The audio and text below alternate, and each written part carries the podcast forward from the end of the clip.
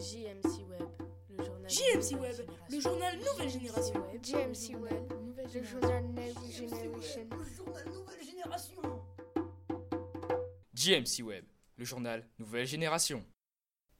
Bonjour et bienvenue dans notre émission JMC Web, le journal Nouvelle Génération. Aujourd'hui, nous allons parler des relations de plus en plus tendues entre les deux pays les plus puissants de la planète. Depuis quelques années, la montée en puissance de la Chine pousse les, pousse les États-Unis à considérer ce pays comme un rival. Les deux pays sont constamment en concurrence dans les domaines du commerce, de la diplomatie, de la technologie ou encore dans le secteur militaire. Revenons, ensemble sur les raisons qui expliquent cette rivalité pour comprendre les tensions qui risquent d'arriver entre la Chine et les États-Unis à l'avenir. J'accueille donc aujourd'hui Aya, spécialiste de la Chine et de son histoire. Aya, comment la Chine est-elle parvenue à devenir la deuxième puissance mondiale? Bonne question Camille.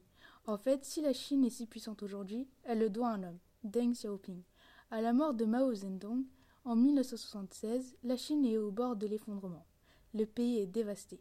Comme la, Chine, comme la Chine est une dictature communiste, ce sont les dirigeants du Parti communiste qui doivent choisir un successeur à Mao. Ils vont choisir Deng Xiaoping, un ancien compagnon de Mao qu'il avait écarté du pouvoir au moment de la révolution culturelle. Deng va choisir une politique prudente et modérée pour développer économique la Chine.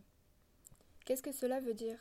D'abord, Deng continue de se rapprocher des États-Unis, alors qu'en tant que pays communiste, il devrait être le plus proche de l'URSS. En fait, Deng veut encourager les entreprises à installer leurs usines en Chine. Il fait d'ailleurs un grand voyage de séduction aux États-Unis pour y rencontrer le président Carter et des patrons américains en 1979. Que fait-il pour convaincre ces chefs d'entreprise américains? Il décide d'abandonner le communisme comme système économique et le remplacer par le capitalisme. La propriété privée est autorisée et les Chinois sont encouragés à travailler plus pour gagner plus. C'est un vrai changement dans un pays où tout le monde devait avoir un revenu à peu près équivalent.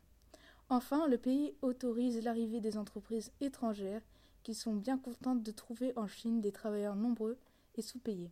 En quelques années, le pays devient la première puissance industrielle, celle qui fabrique le plus de produits. D'ailleurs, la Chine est aujourd'hui surnommée l'usine du monde car la majorité des biens manufacturés y sont fabriqués.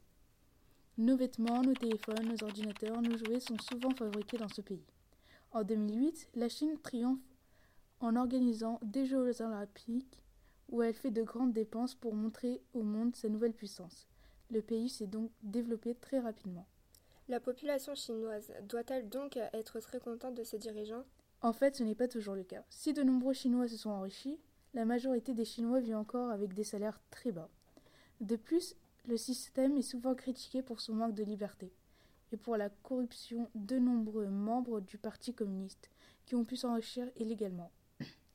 C'est pour résoudre cette crise qu'en 2012, le parti confie à Xi Jinping la mission de moraliser le système et punir les dirigeants corrompus. En réalité, Xi Jinping opère un changement beaucoup plus radical. Tout d'abord, il va mettre fin à la collégialité du pouvoir. Dorénavant, ce ne sont plus des dizaines de dirigeants qui gouvernent l'ensemble du pays, mais seulement Xi Jinping. De plus, il va s'attaquer à ses opposants et museler toute contestation. La censure se force en Chine et encore aujourd'hui, de nombreux sites internet sont censurés. C'est une véritable dictature en somme. Oui, d'ailleurs, Xi Jinping veut encore plus renforcer son contrôle de la population il est en train de mettre en place un système de crédit social où les Chinois recevraient une note selon leur réputation. Ils perdraient des points en faisant des délits, mais aussi des actions critiques à l'égard du Parti communiste. Comme manifester pour la démocratie ou aller sur des forums pour critiquer Xi Jinping. Au final, les points serviraient à obtenir des avantages un meilleur travail, un meilleur prêt à la banque. Bien sûr, si vos actions déplaisent au parti, vous perdrez des avantages. Ce système fonctionne par les caméras de vidéosurveillance dans les villes qui peuvent identifier les gens par reconnaissance faciale. C'est terrible. Et que Xi Jinping fait-il sur le plan économique? Il a créé le projet des nouvelles routes de la soie qui vise à améliorer les transports vers le reste de l'Asie, l'Afrique et l'Europe, pour y vendre encore plus de produits chinois. Les Chinois construisent ainsi des voies ferrées, des routes ou des ports pour transporter leurs marchandises. Le but est de continuer de développer la Chine pour qu'elle devienne un jour la première puissance économique mondiale. D'ailleurs, Xi Jinping a fixé cet objectif à l'année 2049, qui marquera le centenaire de la révolution chinoise et de la prise du pouvoir par les communistes menés par Mao. C'est que certains historiens appellent le piège de Thucydides. Mais cela ne doit pas forcément mais cela ne doit pas forcément plaire à la première puissance économique qui sont les États-Unis d'Amérique. En effet, Camille, depuis plusieurs années, les Américains se méfient de plus en plus du gouvernement de Pékin. En fait, à l'origine, ils étaient persuadés que lorsque les Chinois adoptèrent le capitalisme comme système économique, ils finiraient par adopter la démocratie comme régime politique. Et oui, on pense souvent que le libéralisme politique suit le libéralisme économique. Et ce n'a pas été le cas? Cela aurait pu arriver. En 1989, des étudiants manifestent à Pékin pour l'arrivée de la démocratie en Chine.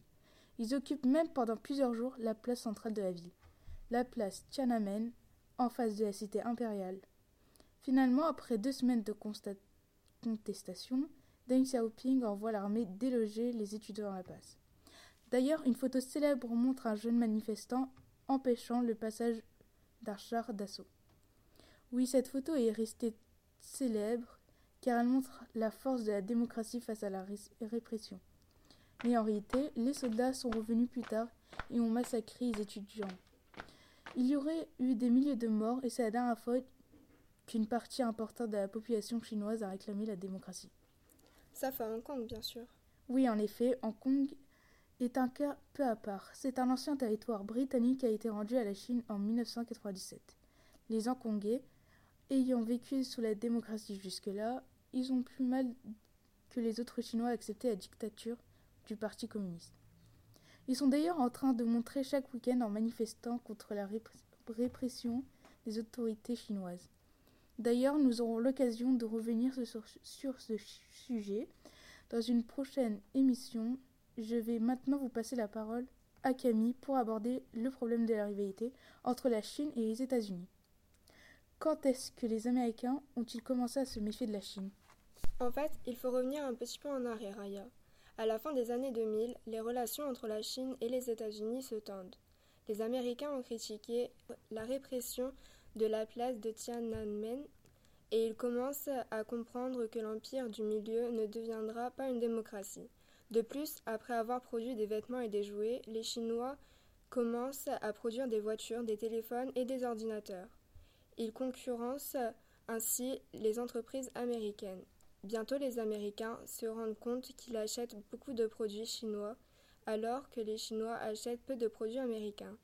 D'ailleurs, Donald Trump va beaucoup utiliser la menace de la Chine pour convaincre les Américains de voter pour lui lors de la campagne présidentielle de 2016. Est-ce que cette position lui a permis d'être élu président?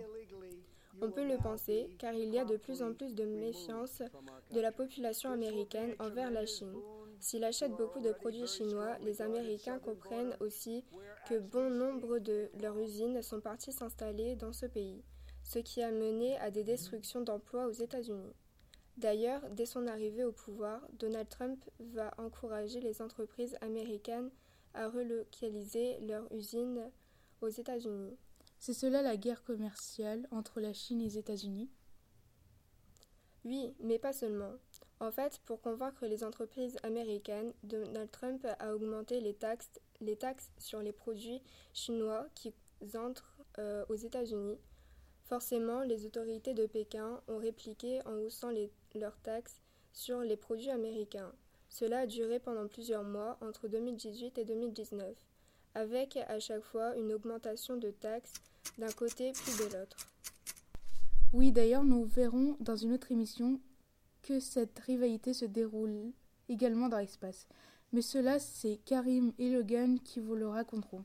Il me reste à remercier nos auditeurs et à vous dire à bientôt dans une prochaine émission.